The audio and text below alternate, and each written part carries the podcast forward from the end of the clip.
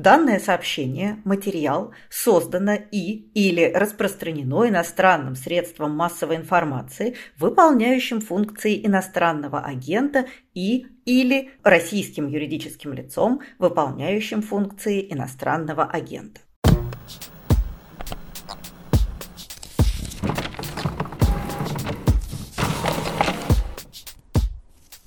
Здравствуйте, дорогие слушатели! С вами подкаст «Предисловие» и последний выпуск этого сезона, последний постпраздничный выпуск, в котором мы подведем некоторые итоги, насколько их можно подвести, и ответим на все ваши прекрасные письма и вопросы. Напомню, что в этом сезоне я, литературный обозреватель «Медузы» Галина Юзефович, разговаривала с школьным преподавателем литературы Александром Серапионовым о русском классическом классическом каноне, о школьной русской литературе. Здрасте, Саша. Здравствуйте, Галя.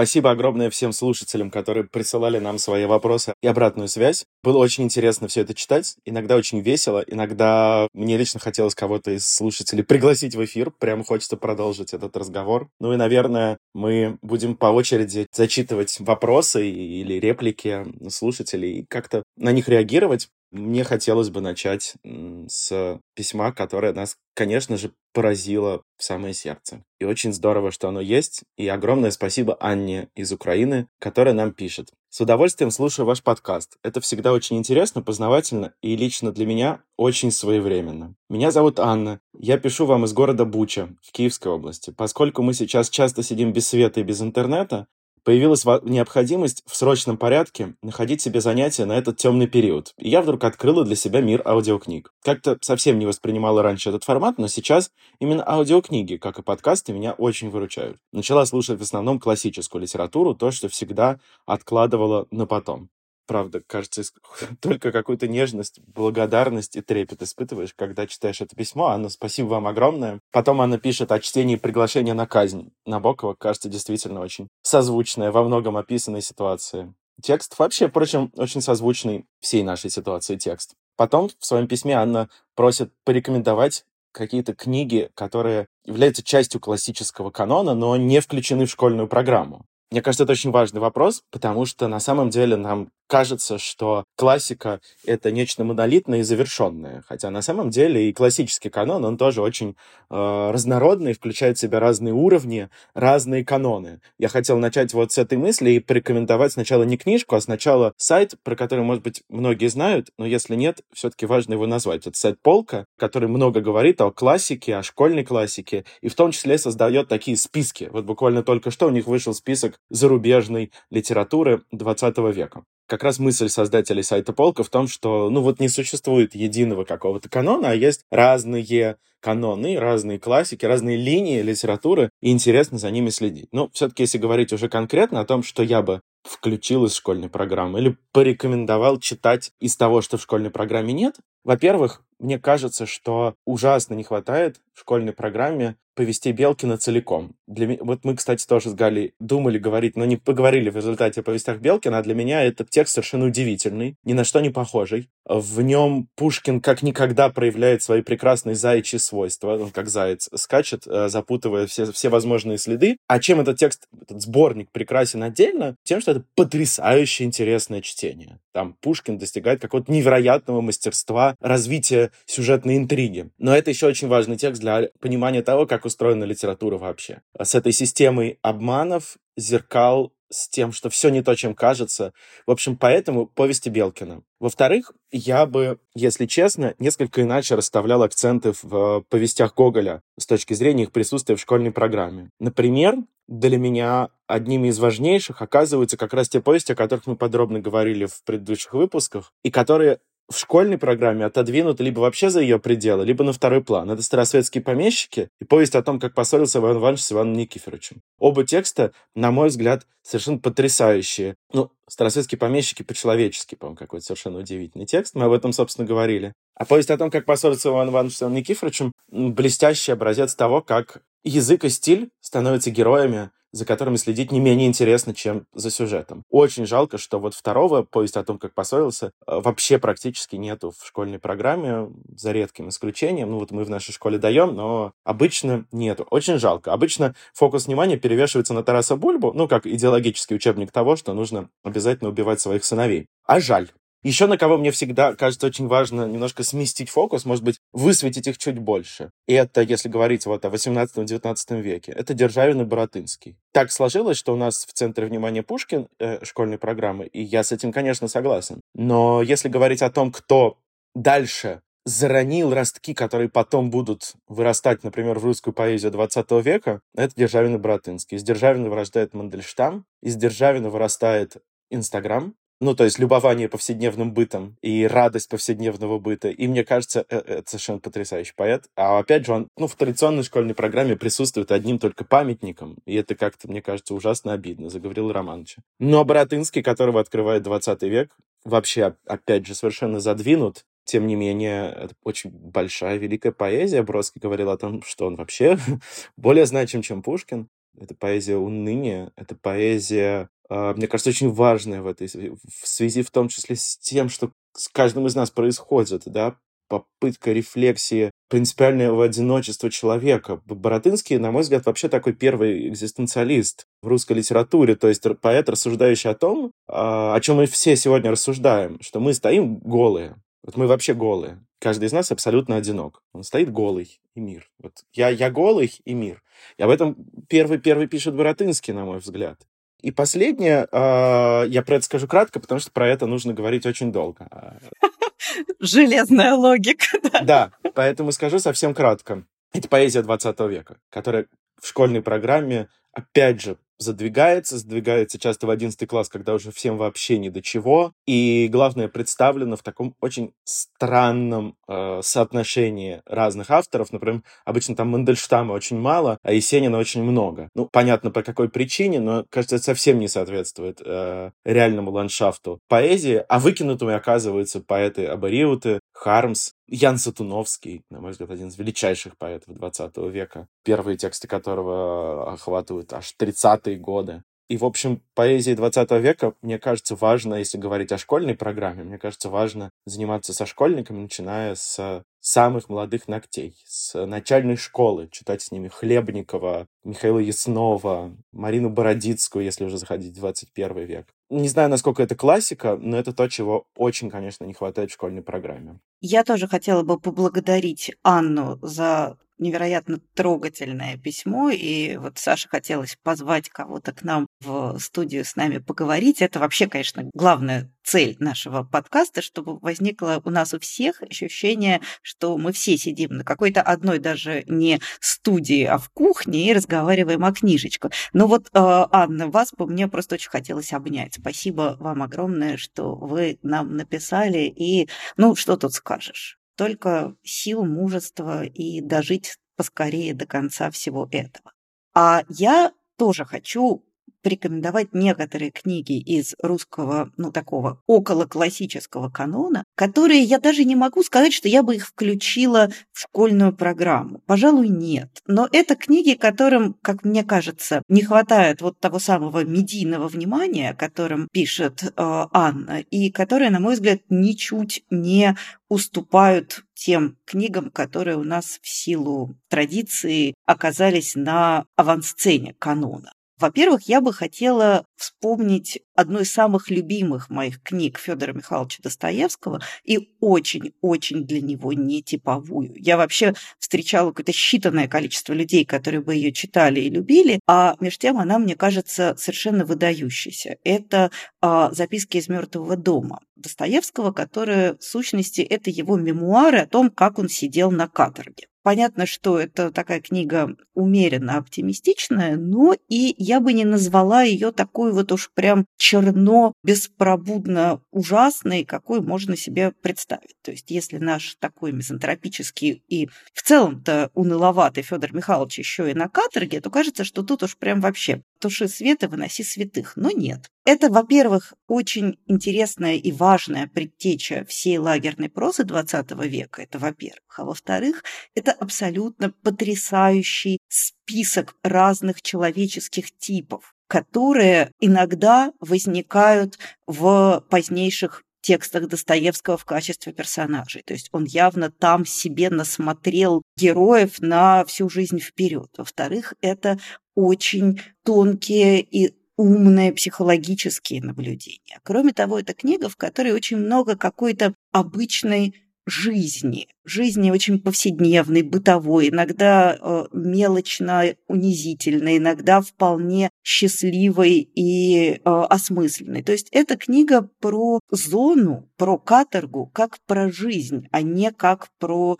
ужас и беспросвет. То есть я вообще очень, правда, люблю эту книгу, и мне кажется, что всем бы нам бы пошло, если бы в нашей жизни ее было чуть больше. Не в ущерб великим текстам Достоевского, но как минимум в дополнение. Еще одна книга, которая тоже мне бы хотелось видеть на авансцене русского канона литературного, это, конечно, Хаджи Мурат Льва Николаевича Толстого, повесть, рассказывающая о Кавказской войне. Ее многие знают, многие ее читали, а, а многие знают по названию. Вот я думаю, что это одна из самых мощных вещей Толстого. Понятно, что есть величайшая Анна Каренина, есть величайшая «Война и мир», есть совершенно потрясающая поздняя проза Толстого. А вот э, Хаджи Мурат стоит немножко особняком. Мне кажется, что, во-первых, это очень нерусская книга. Не в смысле того, что она какая-то антирусская, как сейчас часто говорят. У нас сейчас принято литературу делить на русолюбивую, не знаю, русофильскую и русофобскую. Не в этом смысле, а в том смысле, что она ближе всего прилежит к какой-то мировой литературной традиции. Она очень похожа на западноевропейскую литературу того же времени и даже более позднюю. У меня всегда в голове Хаджи Мурат рифмовался с Джозефом Конрадом, например. Мне кажется, что это какая-то книга ну, действительно очень глобальная и универсальная. Кроме того, это один из самых сильных антивоенных текстов Толстого. Вот если прям хочется один раз и навсегда убедиться в том, насколько бессмысленная, чудовищная, жестокая, варваризирующая вещь война, то Хаджи Мурат. И, конечно, это абсолютно блестящий образец русской колониальной прозы, а, рефлексивной, умной, объясняющей, как мне кажется, очень многое про русскую Российскую империю, про Советскую империю, которая была в значительной степени, степени правоприемницей Российской империи. Словом, какой-то фундаментальный программный текст а, русской литературы, который, на мой взгляд, хорошо бы знать лучше, ну и который, на мой взгляд, просто пронзительно прекрасен. Это вот тот случай, когда за счет очень компактного объема, там нет ничего лишнего. Это вот не тот текст, в котором можно захлебнуться и утонуть, как это иногда бывает с толстовскими текстами. Это образец невероятной высочайшей э, лаконичности, точности и компактности. Словом, одна из самых моих любимых книг вообще русской классической традиции и одна из любимых книг у Толстого, на мой взгляд, абсолютный мастрит. Ну и еще пара книг, которые я добавлю, они бы, наверное, относились к категории а, русской литературы второго ряда, и это, наверное, справедливо. Но я их очень люблю, и мне бы хотелось их немножко тоже подвытащить и, по крайней мере, обратить на них внимание. Те, кто давно слушали наши подкасты, те еще помнят великую Веру Ивановну Крыжановскую-Рочестера, которая нас безостановочно рассказывала Настя Завозова. По-моему, у нас создался клуб любителей этой малоизвестной на сегодня романистки русской. Я же хотела бы добавить еще двух авторов, которых, в общем, можно поставить примерно туда же. А, во-первых, я хотела бы напомнить о таком романе а, Александра Дружинина, как «Полинька Сакс». Это книга, которую, в общем, обычно читают студенты-филологи не доброй волей на втором примерно курсе филфака, и многие из этих студентов-филологов с интересом обнаруживают, что это прям отличная беллетристика. Я не очень люблю выражение писателя Роберта Хайнлайна, Хайнлайна, но не могу его не вспомнить. Хайнлайн говорил, что не знаю, для чего придумана русская классическая литература, но точно не для удовольствия. Вот э, писатель Дружинин – это такой писатель, который придуман для удовольствия. Это реально крепкая,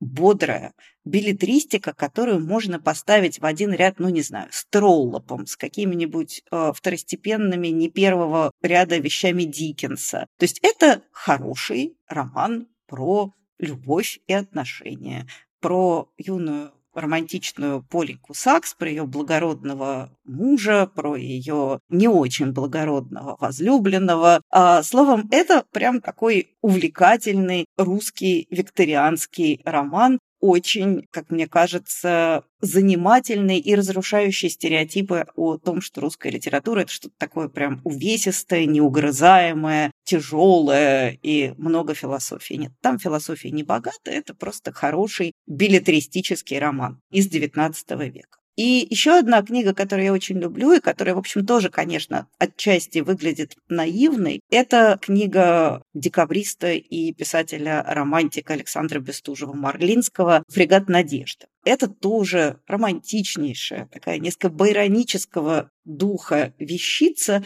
а, о том, как прекрасный благородный моряк, капитан Правин, полюбил замужнюю графиню Веру, и как из их трагических отношений сложилась еще более трагическая коллизия, связанная с кораблекрушением и гибелью ни в чем не повинных моряков. То есть эта вещь действительно, она сегодня немножечко выглядит избыточно. Это такой перенасыщенный бульон, в котором страсти в клочья, дуэль, муж, который врывается и разоблачает возлюбленных, страстная ночь любви, а потом в окно, как в кино, вплывает э, ободранный бурей корабль, и капитан понимает, что он забыл свой долг и должен вернуться к своей команде. В общем, короче, это такая литература немножечко трэшовая. Я не случайно вспомнила Настину любимую э, Веру Ивановну э, Крыжановскую Рочестер, потому что, конечно, это вот того же примерно типа вещь. Но мне кажется, что в ней есть очень много какой-то свежести, чистоты, легкости. Вот такой Александр Грин, только то, что у Грина было вторичным, это был такой неоромантизм, уже отрефлексированный и пережитой. У Бестужева-Марлинского это все абсолютно всерьез,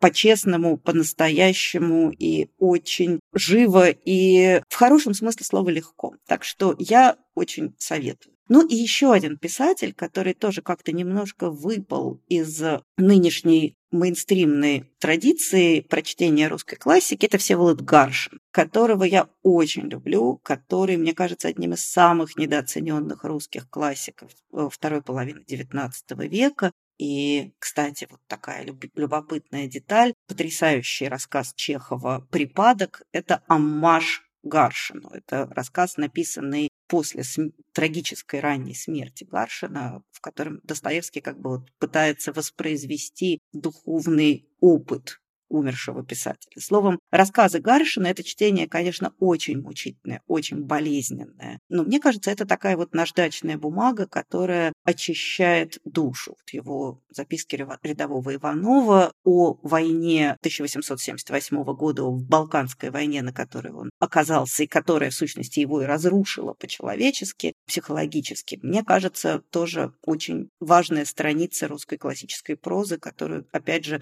хорошо бы подоткрыть. Кстати, мне кажется, мы сейчас ответили не только на вопрос Анны, но и на вопрос Юлии, которая а, спрашивала нас, чтобы мы обязательно включили в школьную программу, если бы ее составляли мы. Я, честно сказать, не умею отвечать на этот вопрос, поскольку я не преподаю и, соответственно, не понимаю, как вообще этот список должен формироваться, но я бы, наверное, добавила вот чего-то из перечисленного.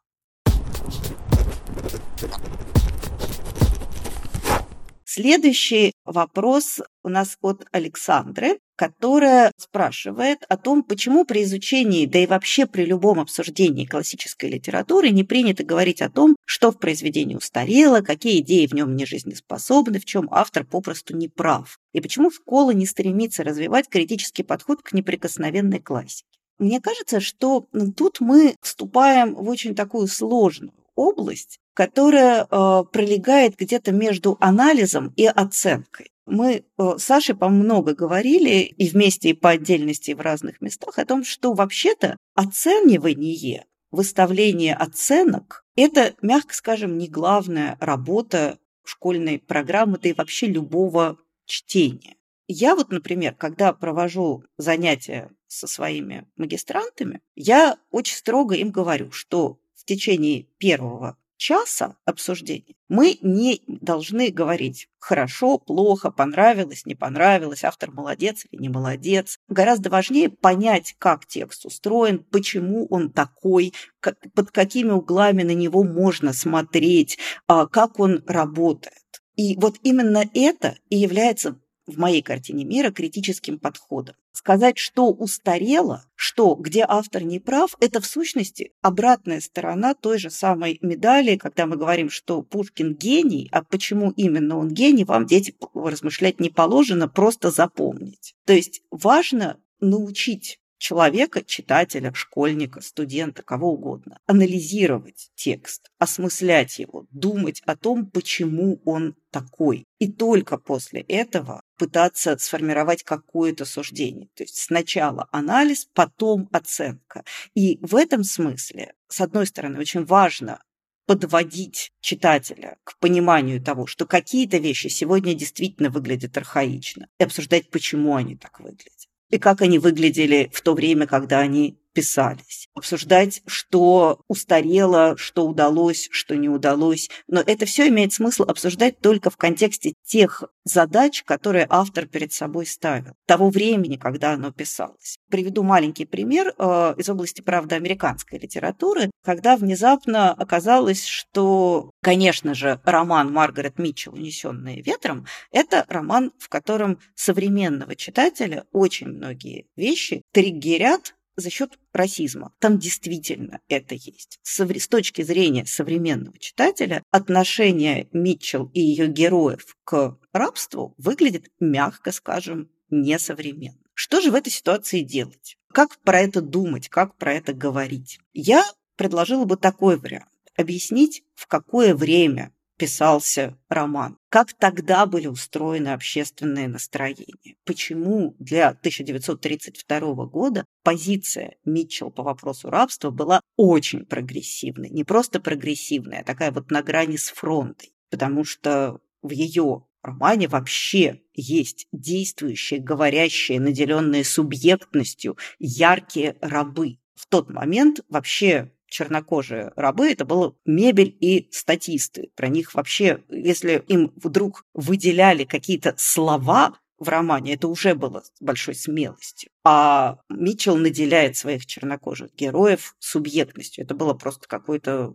шок э, и скандал. Как с тех пор изменились наши взгляды? Почему они изменились? И вот если предложить такую призму и оптику, а не сразу выкатывать читателю утверждение, что там что-то устарело и автор был неправ, то, мне кажется, это гораздо продуктивнее, потому что это как раз развивает то самое критическое мышление. Другое дело, что в самом деле, конечно, многие учителя этого избегают и по-прежнему стоят твердо на позиции, что Пушкин психолог, как в, у Чехова в «Учителя словесности», э, потому что иначе мы бы не поставили памятник на Тверском бульваре. И этим ограничиваются. Но я в любом случае против вот любого декларативного оценивания, что в позитивных терминах, что в негативных терминах горячо, Галя, вас поддерживаю. Сейчас еще с одной стороны зайду к этой теме. Очень здорово, что вы закончили на памятнике. Да, конечно, в э, русской железобетонной школьной программе массовой писатели — это не тексты и не авторы, а это памятники.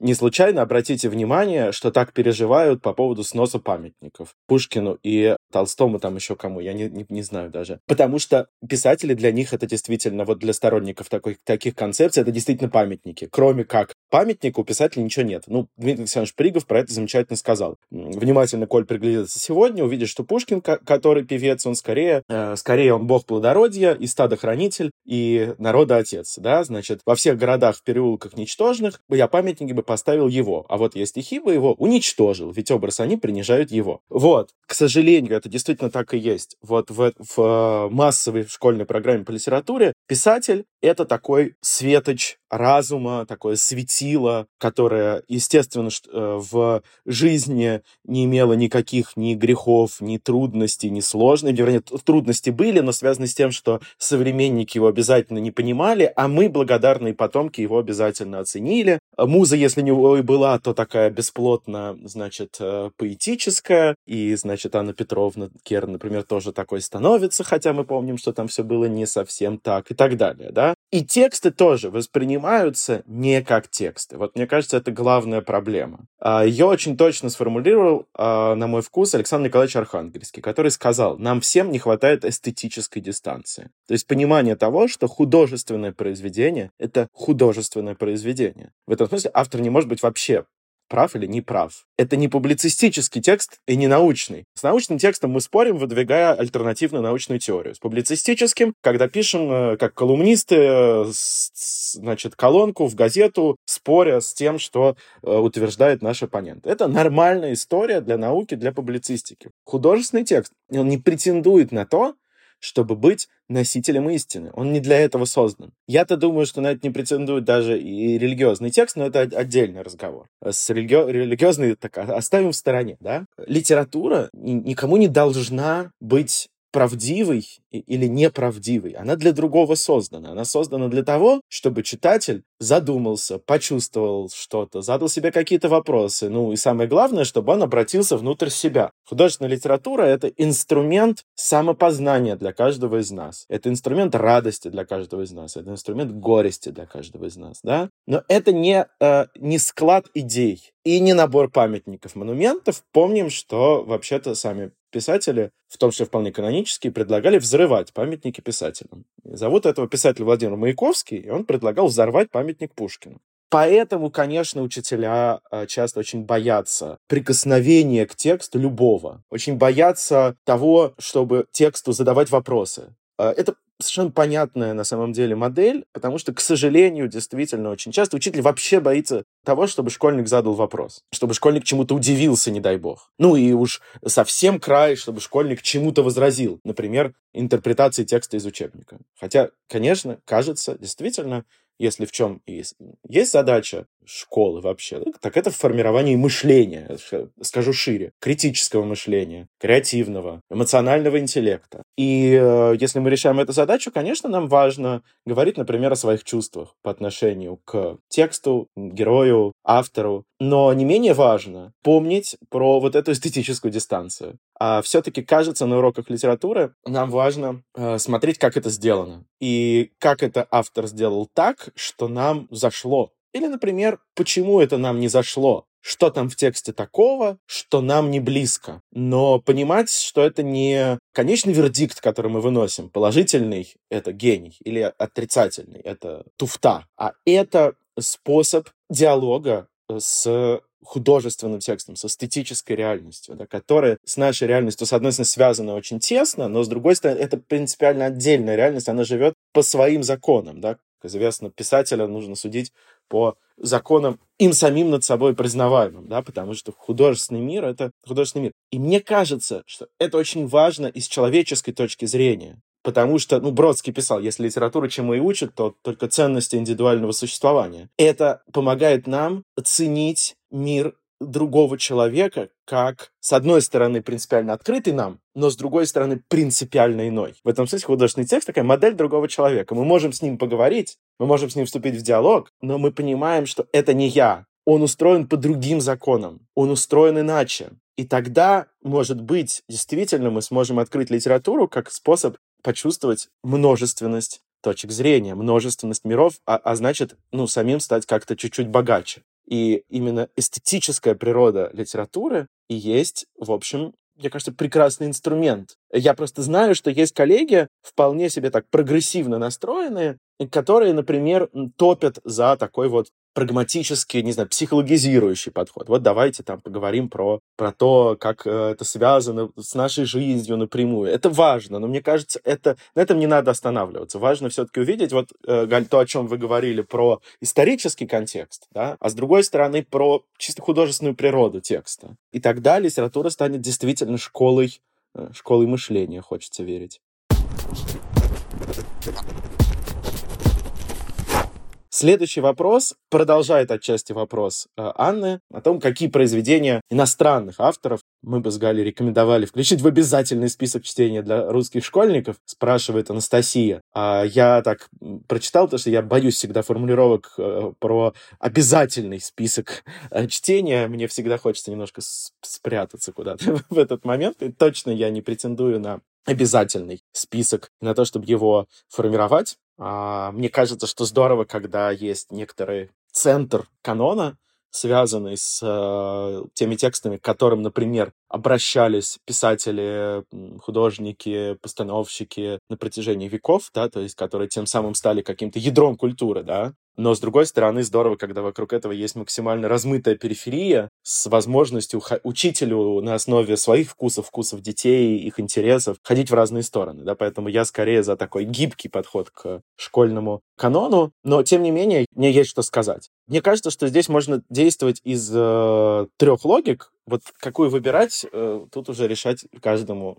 каждому из нас. С одной стороны, можно, в общем, продолжать двигаться в логике канона, в логике того, что называется в западных университетах great books, да, такие великие книги. Тогда есть тексты, которые формально включены в школьную программу. Это Данте, Шекспир, Дон Кихот и Фауст. И выбор, ну, на мой взгляд, довольно безошибочный. Но это действительно great books, с которыми мало кто поспорит. Но дело в том, что они очень формально включены в школьную программу, как правило, коротенькими отрывками, в разных переводах не всегда лучших, и это, мне кажется, как раз такая довольно грустная ошибка. Да?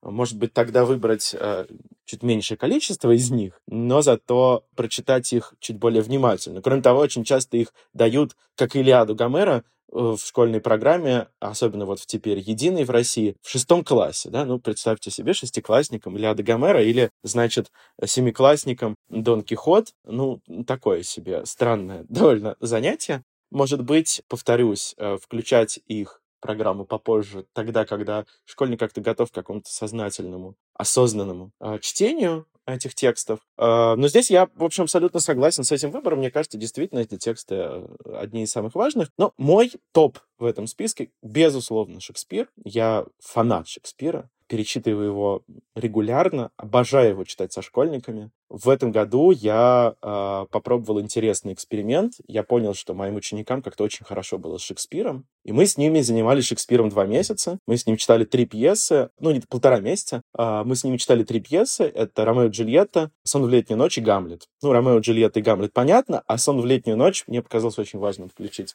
программу. Э, читали мы ее в феврале. В середине февраля мы читали «Сон в летнюю ночь». В марте мы уже читали «Гамлета», и это тоже было своеобразное ощущение, конечно. Вот, а в феврале мы читали «Сон в летнюю ночь», и потрясающе говорили с ним про вот этот главный конфликт сна в летнюю ночь, конфликт двух поколений. Старшего поколения, которое думает, что оно знает, как устроен мир, и что этот мир устроен, собственно, как и в Ромео и Джульетте, в логике вражды. Что миром правит не любовь, и миром правят правила и традиционные ценности, которые позволяют, например, убить э, собственную дочь. С другой стороны, это молодое поколение, которое свободой и любовью преодолевает и разрушает любые границы между временами, эпохами и самыми сложными обстоятельствами жизни. Ну, правда же, очень актуальный разговор.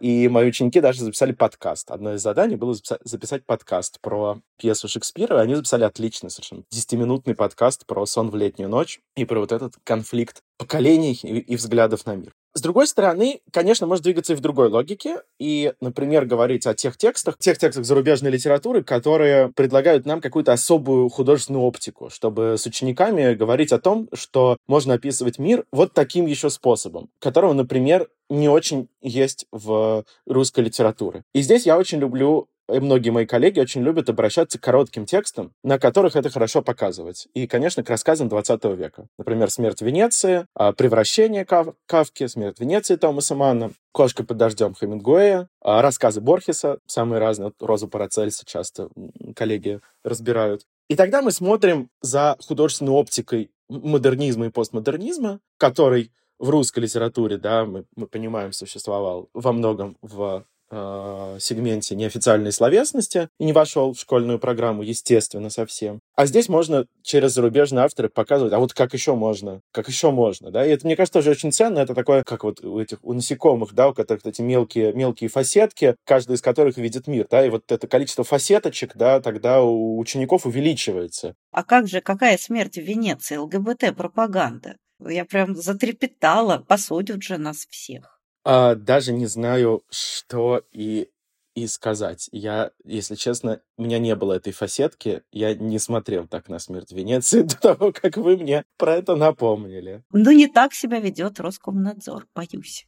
Ой, да. Ну и последнее, э, что мне кажется отдельно очень важным, это логика читательского интереса, и поэтому мне кажется, что очень здорово в программу 5, 6, 7 класса включать хорошие, современные, зарубежные повести и романы про подростков и для подростков. Тем более, что сейчас, конечно, расцвет такой хорошей подростковой литературы. В моем топе топе коллег книги, по которым уже даже много всяких методических наработок есть, это Ди Камилла, «Приключения королька Эдварда». Это Мария Пар, о которой мы уже говорили в наших выпусках. «Вафельное сердце», «Вратарь моря», Тоня Глимердал. Кстати, очень люблю «Вафельное сердце», но Тоня Глимердал местами, мне кажется, даже еще более прекрасной книжкой. И Анжела Нанетти «Мой дедушка был вишней». Эти тексты, мне кажется, очень ценны тем, что они, во-первых, очень хорошо написаны, с такой непростой системой мотивов, всегда с очень тонкими психологическими наблюдениями. Современные писатели очень хорошо чувствуют подростка и то, как он дышит. С другой стороны, это книжки про нежность. Вот каждая из этих книжек, мне кажется, что в высшей степени инструмент того, что нам всем, мне кажется, сейчас надо э, изо всех сил в себе развивать, э, эмпатии. Вот это каждая из этих книжек про такое эмпатичное, нежное отношение к миру. Поэтому я всячески за то, чтобы их, может быть, действительно прямо и в обязательно, даже программу включать в среднем звене. Я, поскольку не преподаю в школе, то и мнения своего практически не имею, но я считаю, что никакая школьная программа не может быть полной в отсутствие Чарльза Диккенса. Не только потому, что он, как мне кажется, один из фундаментальных писателей для вообще русской э, литературы и не только для мировой, но и для русской, повторюсь, действительно Диккенс очень во многом определил развитие нашей словесности, и зачастую без Диккенса трудно понять многих других авторов. Ну и кроме того, это, э, на мой взгляд, один из тех писателей, которые прекрасно читаются, в том числе подростками. Там всегда есть сюжет, там всегда есть какая-то история, там есть какая-то интрига, иногда детективная, иногда приключенческая. Словом, это, на мой взгляд, те тексты, которые тоже можно добавить. Я бы добавила либо «Холодный дом», либо Дэвида Копперфилда, но э, можно было бы подумать и о «Больших надеждах». Словом, на мой взгляд, любой Диккенс очень бы украсил э, школьную программу по зарубежной литературе. Но также я хочу отметить, что все-таки современная школьная программа, она скорее выглядит перегружены, чем недогружены. Поэтому, когда мы обсуждаем, что бы мы туда еще добавили, мы параллельно с этим неизбежно должны обсудить, а что бы мы выкинули. Потому что э, школьная программа не резиновая, засунуть туда все невозможно, и не следует пренебрегать возможностями внешкольного, внеклассного дополнительного чтения. Поэтому я всегда раздражаюсь, когда раздражалась, когда родители одноклассников моих детей э, возлагали почему-то именно на школу ответственность за э, формирование детского подросткового чтения. А на самом деле школа в этом смысле может э, выполнять важную роль, но точно совершенно не единственная. Все-таки все, что не влезло в школьную программу, с детьми можно почитать и самостоятельно. Простите, что говорю такие очевидные вещи, но многие родители, на мой взгляд, про это как-то иначе думают.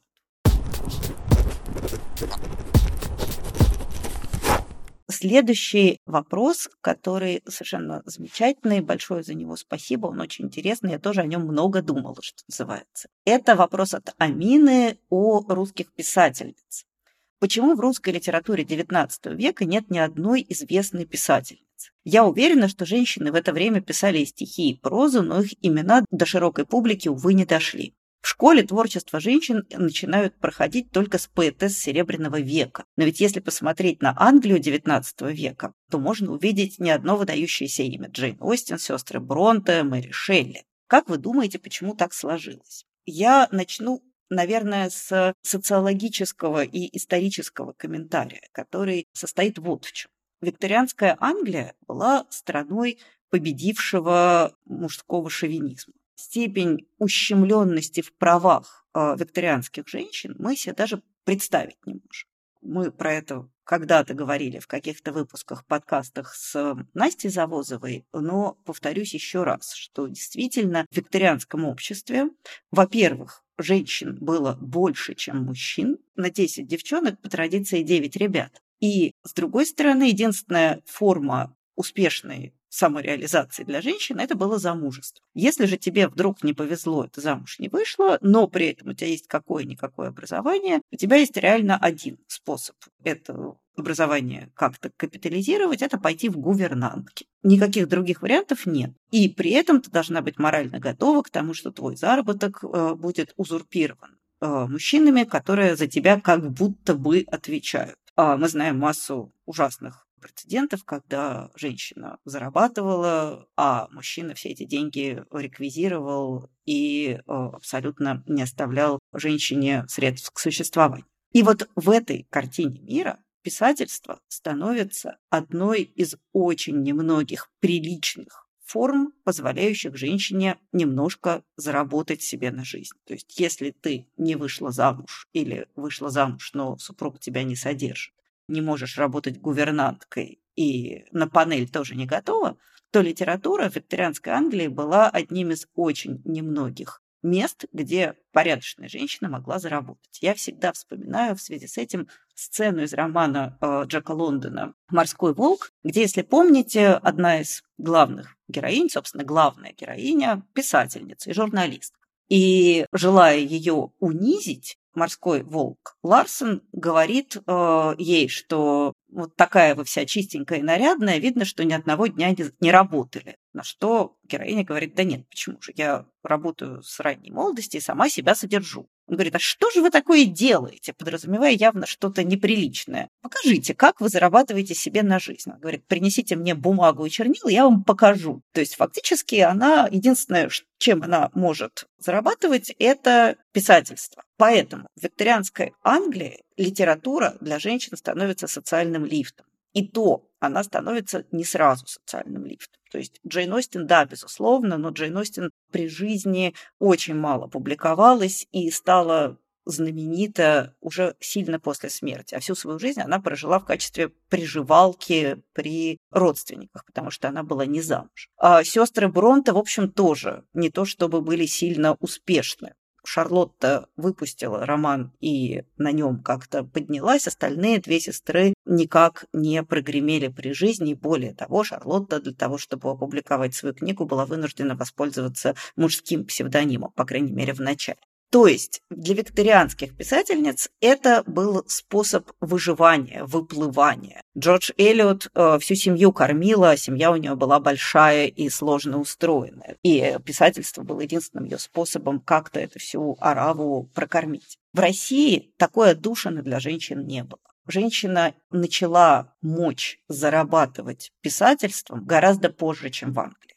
По части угнетения женщин Россия была примерно сопоставимо с викторианской Англией, но при этом идея того, что женщина может пойти и своим пером себе что-то заработать, она в России возникла гораздо позже. На протяжении большей части XIX века женское писательство воспринималось в лучшем случае как какое-то такое домашнее салонное развлечение. Например, мы все знаем, что жена а, Льва Николаевича Толстого писала и писала очень интересно и талантливо. Но, выйдя замуж за Льва Николаевича, она это абсолютно бросила, и Лев Николаевич, в общем, совершенно ее не поддерживал в писательстве, ну, потому что это было что-то вроде вышивания. То есть женщина, она может еще немножко вышивать. То есть социальные условия русской жизни XIX века не оставляли женщине возможности реализоваться в творчестве, в писательстве. Кроме того, в России а, в силу множества разных причин литература не была таким большим бизнесом, как в Англии, например. В Англии Джордж Эллиот а, стала очень состоятельной женщиной благодаря успеху своего романа «Мидлмарч» в первую очередь.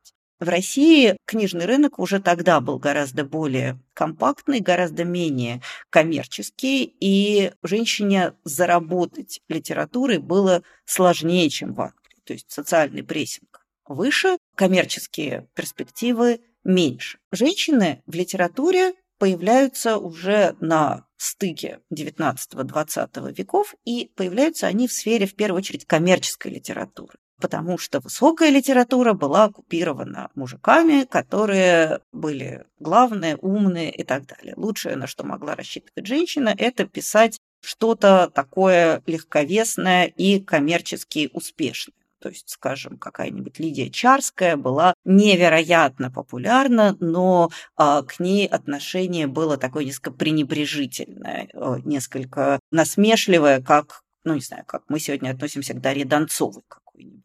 То же самое вот уже сегодня неоднократно упомянутая Вера Ивановна Крыжановская-Рочестер, которая писала очень коммерчески успешные романы и, конечно же, не рассматривалась как конкурент, не знаю, Чехову или Тургеневу. Поэтому действительно с русской женской литературой у нас дела обстоят плохо. И в XIX веке это в первую очередь было обусловлено ограниченностью российского книжного рынка, его оккупированностью писателями-мужчинами и невозможностью там зарабатывать. А во-вторых, конечно, социальным гнетом, который предписывал женщинам другие формы э, самореализации дети, э, кухня, церковь э, в России в некотором смысле были еще более глобальны, чем даже в викторианской Англии. Поэтому русские писательницы появляются на авансцене в тот момент, когда женская эмансипация в России доходит уже до каких-то существенных показателей. Ну, из хорошего могу сказать только то, что сейчас вот я э, писала список главных книг за 2022 год, ну, скорее так, для самой себя, что важного было. Ну, вот я могу вам сказать, что из 18 наименований русских писателей, которых я вспомнила за 2022 год, 14 – это книги, написанные женщинами. Так что сегодня мы наблюдаем абсолютную компенсацию, даже гиперкомпенсацию вот этой несправедливости. Но да, 19 и первая половина 20 века – это время, когда женщине в русской литературе пробиться было очень сложно. Именно поэтому больших, ярких писательских имен мы почти не знаем. А второй вопрос от а, той же слушательницы Амины про, мне кажется, очень важный сюжет. Амина признается в том, что она достаточно медленно читает. Амина, я тоже часто очень медленно читаю.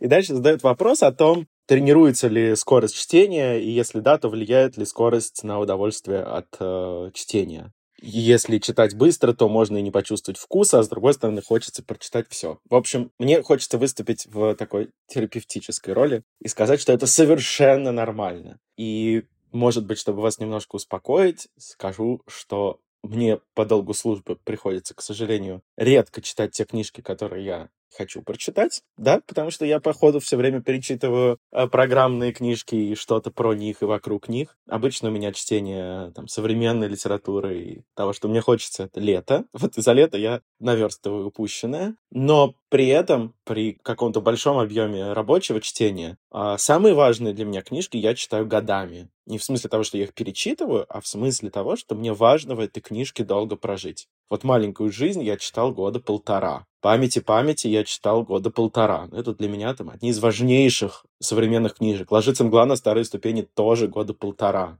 Мне кажется, это очень здорово, что мы можем читать по-разному, что мы можем читать в разном режиме и с разной скоростью. Главный для меня текст про чтение — это эссе Даниэля Пинака как роман, где сформулированы права читателя. Право не читать, право не дочитывать, право воткнуться, то есть открыть книжку с любого места и продолжить читать. Хоть с середины, хоть с конца. Право молчать о прочитанном и так далее. Мне кажется, что когда мы понимаем, что этих прав у читателя гораздо больше, чем обязанностей, впрочем, я вообще не уверен, что у читателя есть какие-то обязанности, если честно, то а, нам как-то сразу станет сильно легче с э, собой и книжками. Да, я хотела бы тоже горячо присоединиться к утверждению о том, что чтение это не марафон, чтение не спорт, в котором нужно ставить какие-то рекорды. Я могу поделиться даже не рекомендациями, а наблюдениями. Во-первых, все-таки, чем больше читаешь, тем быстрее читаешь. Это общее правило, не знающее исключений. Просто потому, что у нас тренируется предсказательная способность. Ведь известно, что человек, читая, не читает слово за словом, как это можно себе представить. Мы предугадываем, мы предсказываем внутри собственной головы, и если у нас большая тренированность, то вот этот процесс происходит быстрее.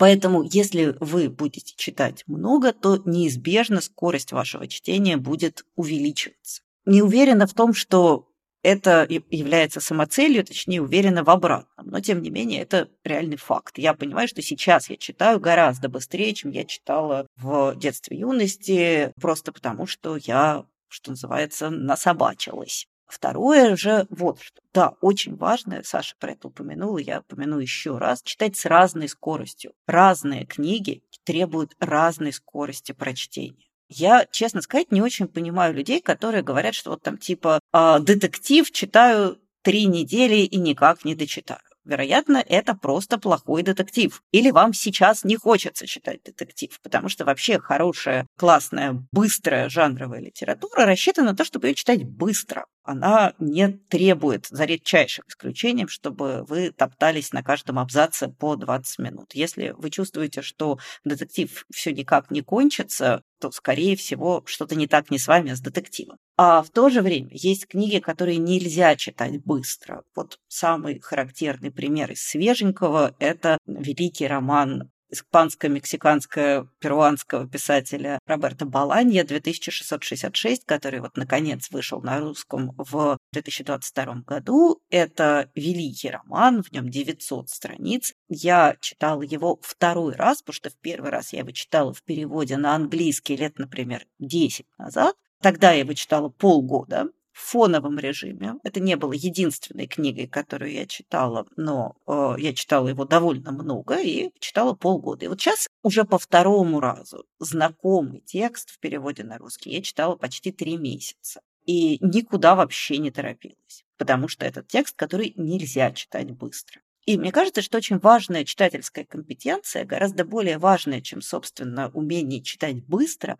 это понимание того, какую книгу надо, с какой скоростью надо читать. И также важно понимать, а вы зачем эту книгу читаете? Потому что есть вещи, которые ты читаешь, что называется, по работе. И тебе их надо прочитать к определенному моменту быстро. Есть книги, которые читаешь для того, чтобы наслаждаться стилем и тоже, конечно, запихивать их в себя столовыми ложками смысла большого нет. А есть книги, в которых тебе важнее всего сейчас сюжет, история, и ты готов проскользнуть по всему остальному, более или менее не вдаваясь в детали. Так что мне кажется, что этот аспект, он, во-первых, не такой важный, как принято думать. Мы никуда не опаздываем, нельзя прочесть все, а читать надо с комфортной скоростью, а думать надо о том, какая скорость комфортная, почему и как это соотносится с целями, задачами, с особенностями книги. Поэтому я категорически против идеи скорочтения, ничего более вредоносного и бессмысленного одновременно я в жизни своей не встречала. Ну, то есть нет, встречала, но в сфере чтения, мне кажется,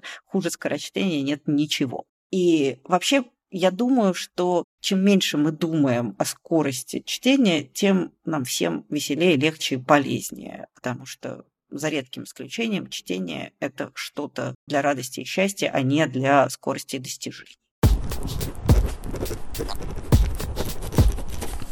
У нас есть еще один, даже не столько вопрос, сколько прекрасный комментарий от Анны, другой Анны, про капитанскую дочку котором Анна делится собственным опытом чтения капитанской дочки с э, ребенком, который э, живет вне э, русской культуры, который живет за границей, и, соответственно, для которого образы капитанской дочки, вообще образы классической литературы очень сильно чужие. Анна приводит прекрасный пример, как она пыталась объяснить сыну, что это за книга. И наткнулась на неожиданный ключ. «Понимаешь, сын», — сказала я. Петруша Горенев — это такой русский принц Зука из легенды об Аанге. А «Легенда об Анге» — это такой мега популярный анимационный сериал, который, по-моему, смотрят все совершенно подростки. И это прям, правда, классная метафора, которая наверняка должна хорошо сработать для э, ребенка. И еще одна важная вещь, которую отмечает Анна, с ужасом осознала, сколько контекста для меня всегда казалось очевидным, а тут пришлось объяснять на коленке и про крепостное право, и про политику Российской империи, и про Екатерину. Вот тут я, что называется, хотела бы горячо солидаризироваться и с необходимостью искать и находить какие-то понятные современному ребенку, подростку ключи и метафоры, и не считать их чем-то зазорным и заигрыванием с низкими вкусами. Как это мы нашу великую капитанскую дочечку сравнили с какой-то легендой об Анге? Да вот так, нормально. А второе – это действительно важность контекста. Я все время сталкиваюсь э, с тем, что вещи, которые условным людям 35 плюс кажутся самоочевидными, для людей 12 плюс самоочевидными не являются. Я спотыкаюсь все время об своих бакалавров и магистрантов, которые не знают вещи, которые мне кажутся совершенно очевидными. Более того, они иногда не знают каких-то значений слов, которые мне кажутся очевидными. Я, например, помню, как мои собственные дети впервые узнали значение слова «достать», в смысле достать что-то труднодоступное, потому что для них достать – это было либо достать с верхней полки, либо ты меня достал. А идея, что можно попробовать достать джинсы, для них была абсолютно непостижима. И очень часто это вызывает раздражение. Ах, они имеется в виду молодежь, подростки, э, дети, невежественные, они не знают того и сего, они не понимают этого и 25-го, проспанное поколение, все мы упустили, ничему детей не научили, а сами они тупые и нелюбопытные. Я ужасно не люблю вот этот подход, когда нам почему-то кажется, что какие-то вещи должны самопроизвольно подкачиваться из воздуха. Да, из воздуха очень многое подкачивается, и современные дети знают иногда гораздо больше, чем мы о каких-то вещах, которые нам самим в голову не придут. Но есть вещи, которые сейчас из воздуха действительно перестали подкачиваться. И если нам нужно, чтобы э, ребенок не просто механически прочитал капитанскую дочку, а правда понял, кто все эти странные люди, и что там происходит, то это та точка, в которую нужно приложить усилия. И самое трудное в этом месте – это не дети, а я сама, которой кажется, что ну какого черта я должна объяснять очевидное, почему я должна вообще тратить свою единственную жизнь на то, чтобы рассказывать кому-то о том, что само собой разумеется. Вот э, идея того, что само собой разумеется, ее действительно сегодня надо как-то потихонечку из себя выкорчевывать. И тут я, что называется, хотела бы горячо солидаризироваться с Анной и поблагодарить ее за это точное и тонкое наблюдение. В самом деле оно так работает и по-другому не работает. Хочешь, чтобы ребенок любил капитанскую дочку, расскажи ему про Екатерину. Ну, мне кажется, это еще, если говорить, например, о литературе 20 века и советских реалиях, да, вот продостать, еще замечательный способ выстроить, э, ну, тот самый диалог поколений, да, и делиться устной историей, историей повседневности, которая часто родителям и бабушкам, дедушкам доступна, а детям и внукам нет. И это такое прекрасное может быть пространством семейных воспоминаний, разговора о каких-то вещах, предметах, реалиях жизни, да, ну вот в, на вроде того, который ведется в истории старой квартиры, да, замечательной самокатовской книжке про, про историю 20 века, да, и тогда у нас э, разговор о реалиях исторических становится частью какой-то семейной жизни. Мне кажется, это очень классно, и в этом нет ни, ничего скучного или неинтересного, а наоборот, это как-то ужасно здорово. И еще хочу всячески поприветствовать и порекламировать, посоветовать книги, которые сейчас, по счастью, начали выходить, и которые вот эту задачу во многом решают объяснение рассказа на языке понятном современным детям и подросткам. Это, во-первых, издание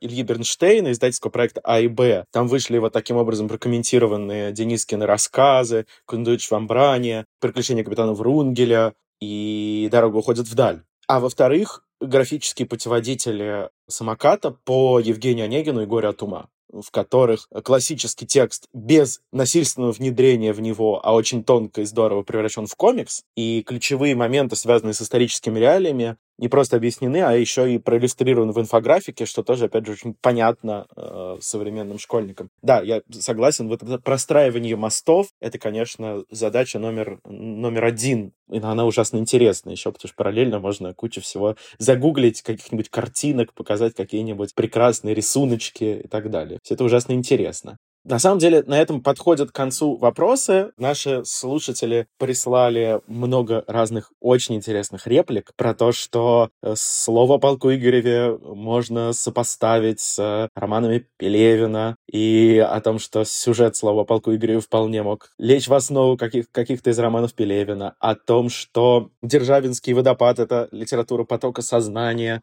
Безусловно. Все было очень интересно читать. Сейчас у нас уже, наверное, не, не, не будет времени на то, чтобы отвечать на эти реплики, но спасибо огромное за эти очень интересные наблюдения. Кажется, это очень здорово, когда подкаст о литературе рождает какие-то новые э, смыслы, идеи, вопросы, когда хочется вдруг перечитывать «Державинский водопад», это просто мечта. Мне кажется, что мы приблизились к тому, ради чего мы наш подкаст создавали. Ну, еще некоторое количество забавных комментариев под нашими выпусками о том, что это все а ну, в смысле, не так надо. Это все а а вот, и с предложением писателям пойти куда подальше, или о том, что в школьную программу включать произведение, в котором маленького ребенка сжирают свиньи, это немного экстравагантно. Спасибо большое. Мне кажется, это очень точные комментарии. Впрочем, в школьную программу входят э, произведения, где жидов предлагается топить в Днепре, а, а у женщин вырезают груди. И, и, в общем, тоже как бы всем норм, э, кажется, да, и у охранителей э, ценностей это почему-то никаких, никаких вопросов не, не вызывает. И почему-то детей вот от этого охранять не нужно, а от любви детей почему-то нужно охранять. Но это, в общем, все те разговоры, которые мы сейчас все время ведем.